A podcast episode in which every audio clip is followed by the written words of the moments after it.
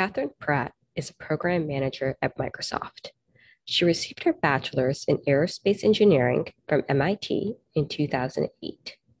Following graduation, Catherine served four years in the United States Air Force, spending most of her time as an operational flight test engineer on the F 35 Joint Strike Fighter.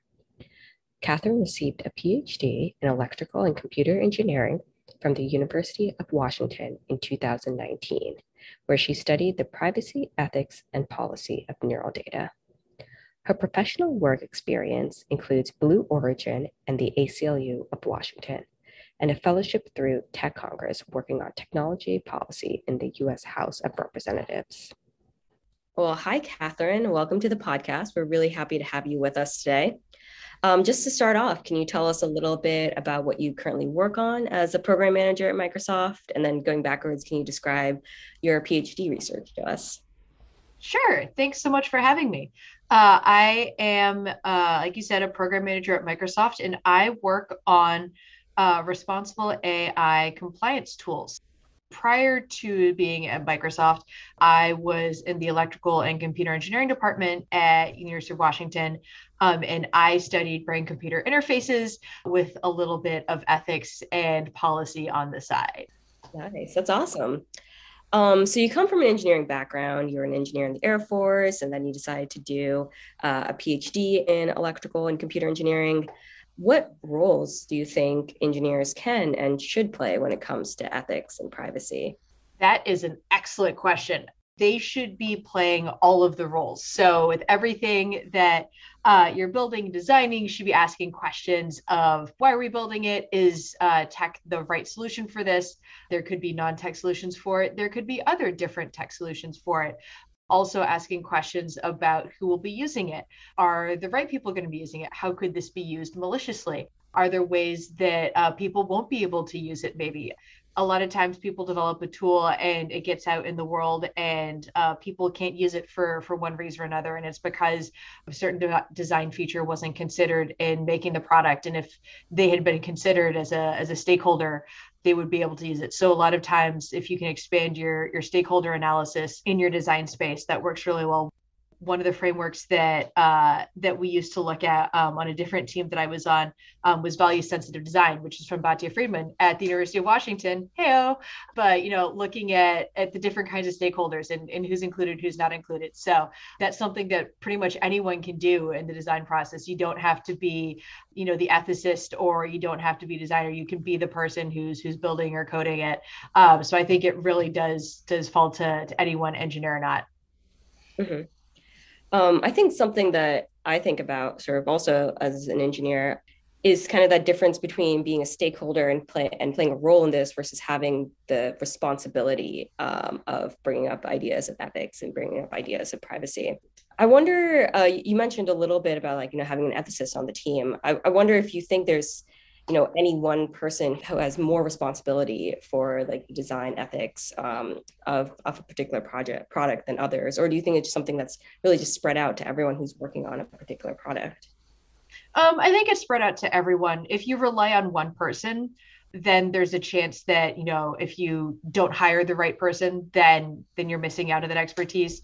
Really if you have a, a, single point of failure if you were then you're you're you're risking a lot of, of problems. But if everyone sort of has an equal voice or an equal opportunity to speak up then everyone has the capability to say hey i think something's wrong here or hey i have an input and then everyone can contribute to the process versus sort of relying on the uh, the wizened old academic in the tower being like, oh, you know, is this correct or not correct? And then it's almost like you're waiting for the ruling to come down and be like, this is correct or this is not correct. When really it's it's not so much a yes or a no. It's, you know, what is the decision that we can come to together as a as a team. Mm-hmm. So your experience spans a lot of different environments. You've you've been part of the military, you've worked in industry, you've been part of academia. How have you seen approaches to ethics and privacy play out differently in these different environments?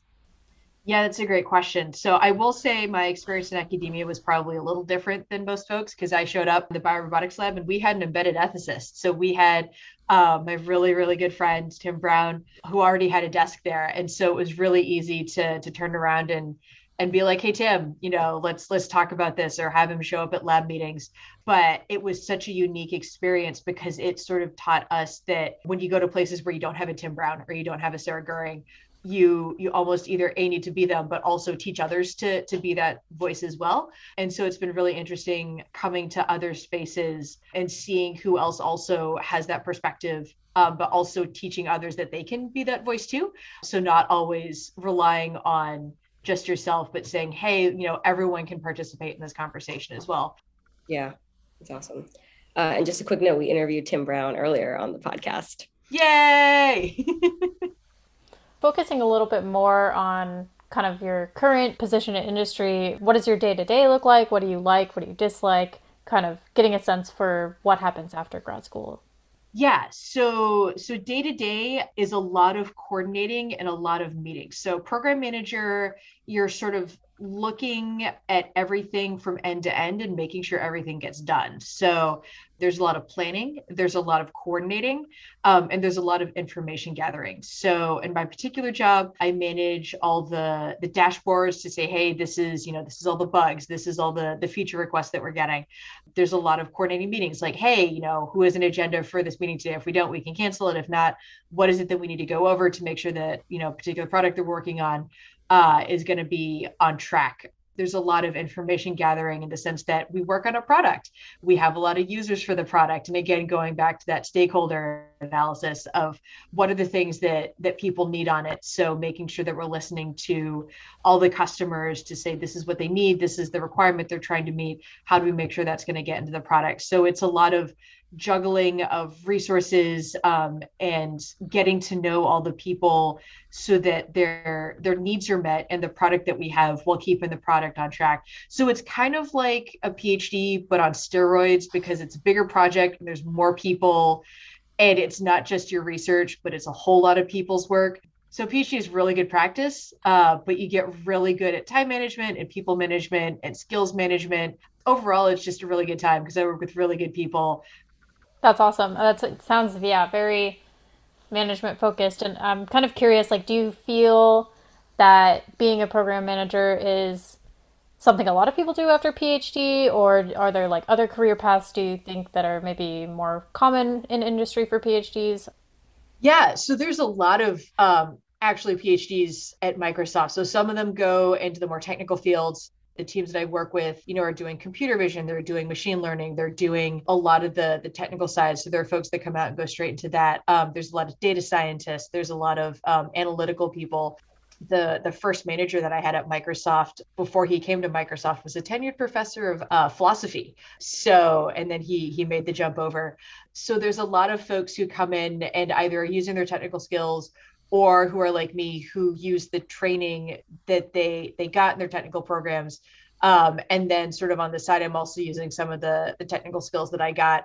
A lot of the skills that you learn are sort of marketable across the board. So just because you got a phd in one field doesn't mean that you're kind of you know stuck there. But a lot of the skills that you learn to like actually get it are super valuable. And so that's something that you can also consider as well. Yeah that's awesome. It sounds like a lot of the so-called like soft skills that you've learned have actually been very important in kind of driving your career in that sense.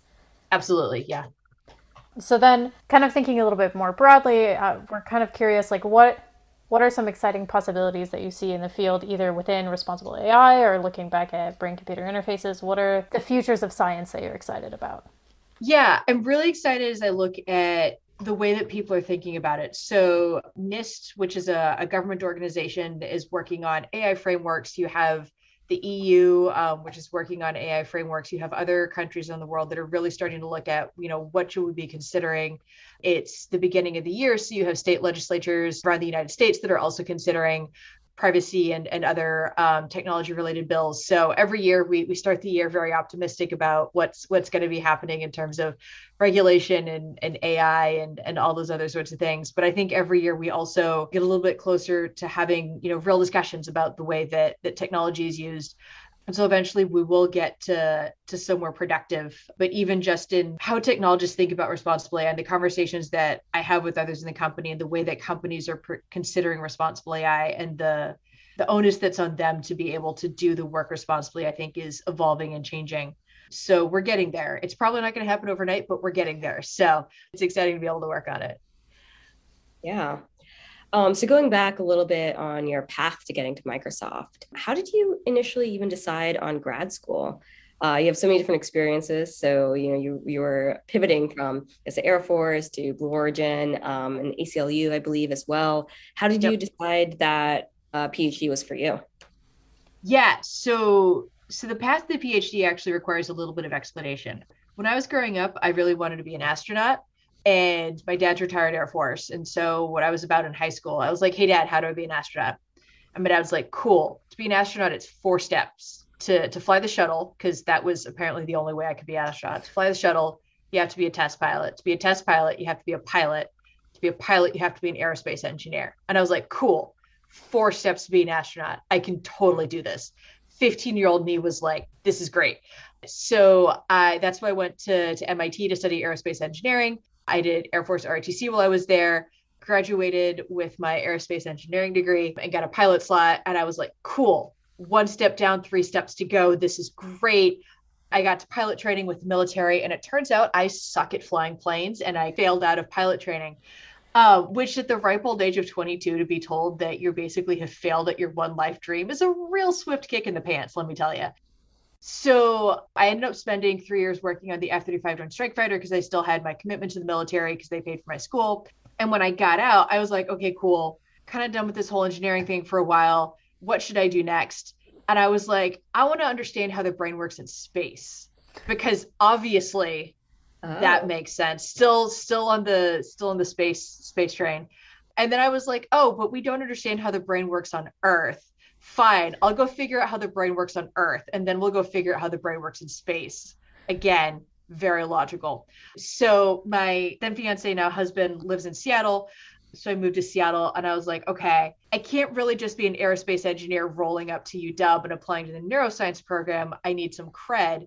Friend of a friend of a friend had just started a lab at UW. And so I got an intro there and it was an integrated speech and hearing neuroscience lab. And I basically became the lab coordinator.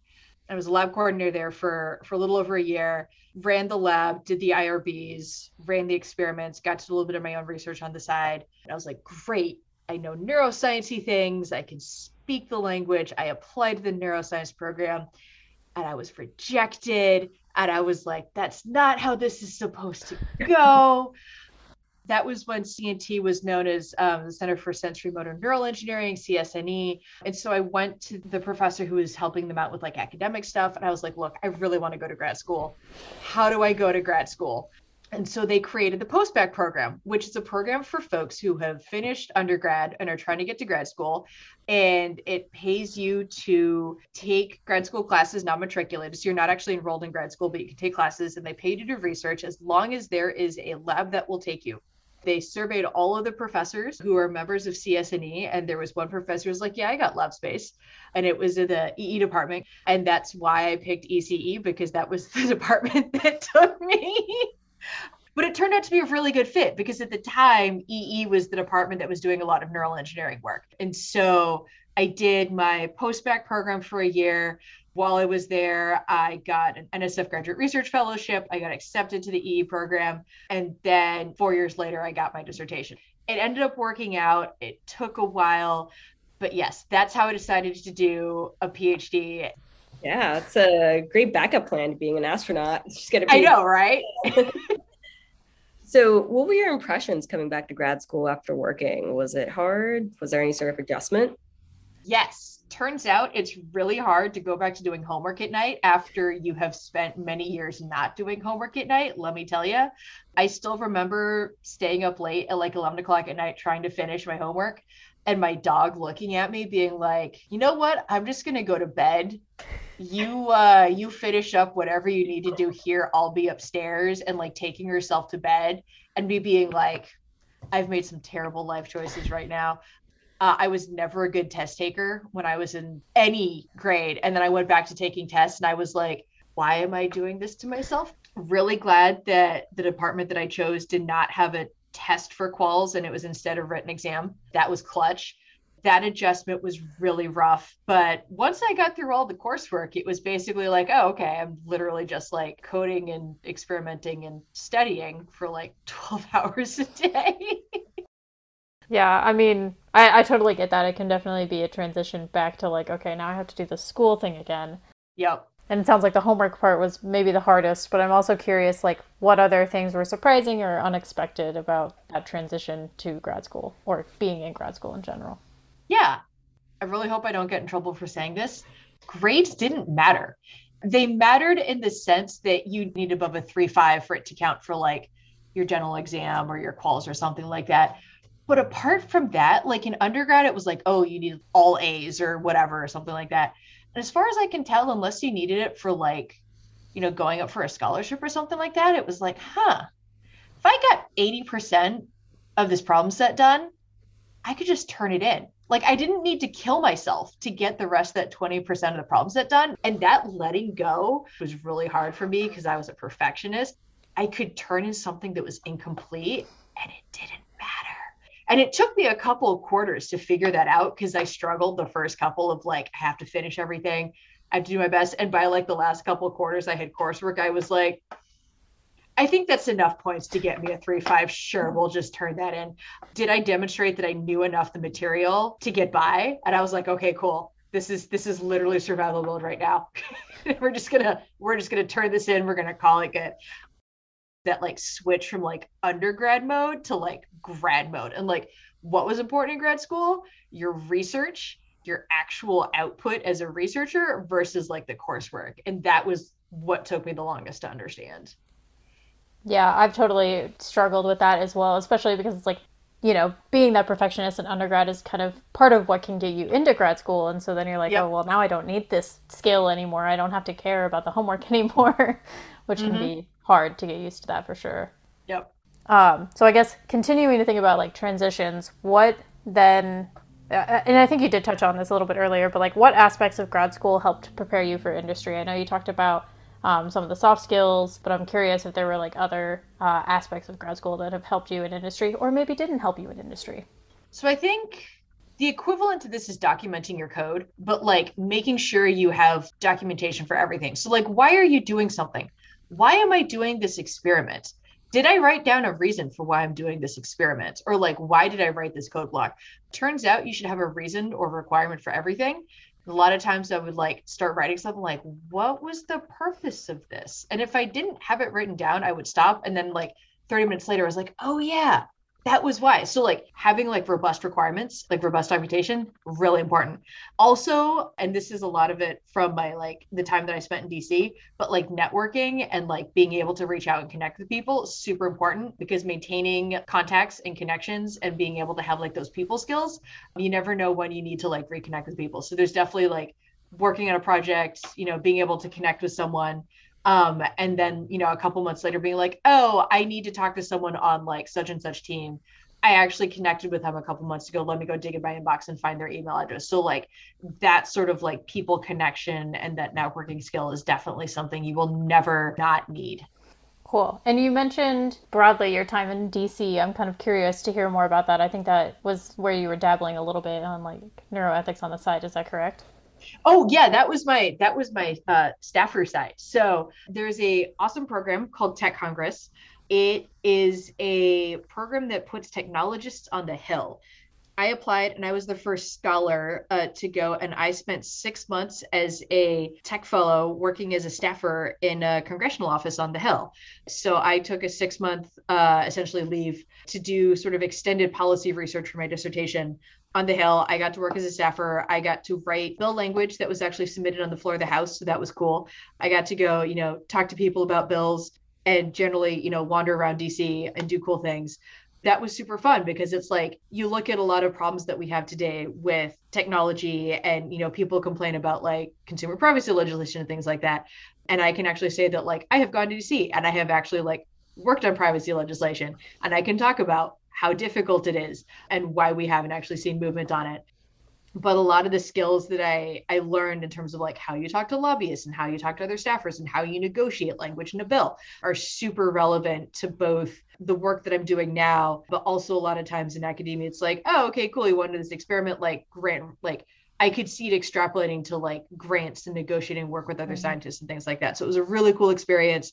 If anyone wasn't remotely interested in policy or anything like that, 12 out of 10 recommend Tech Congress.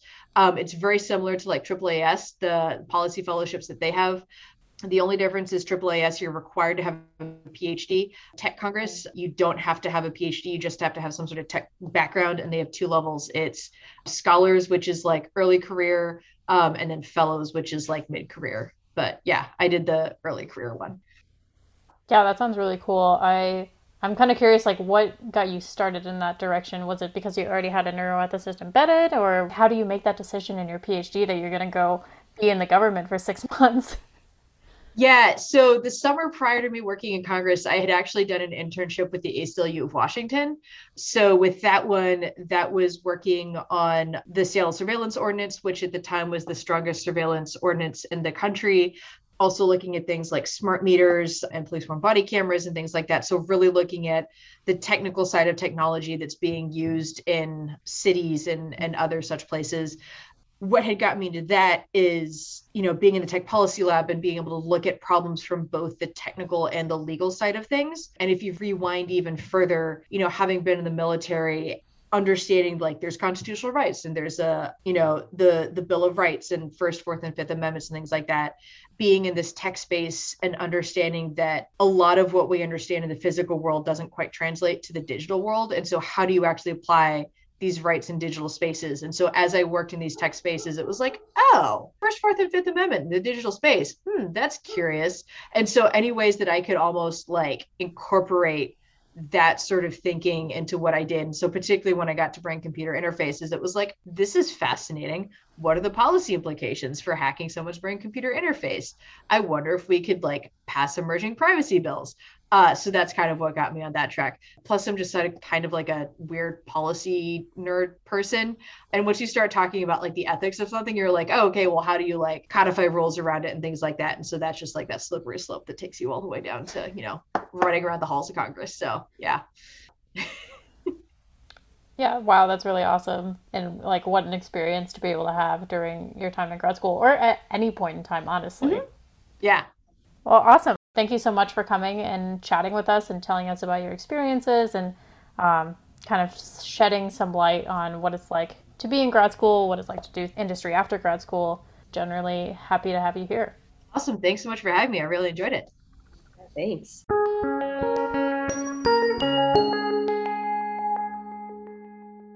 Don't forget to take a bite with Brain Bites next time when we talk to Pierre Karashchuk a graduate student in neuroscience and also co founder of Evolution Devices, working on proprioception of walking and fruit flies.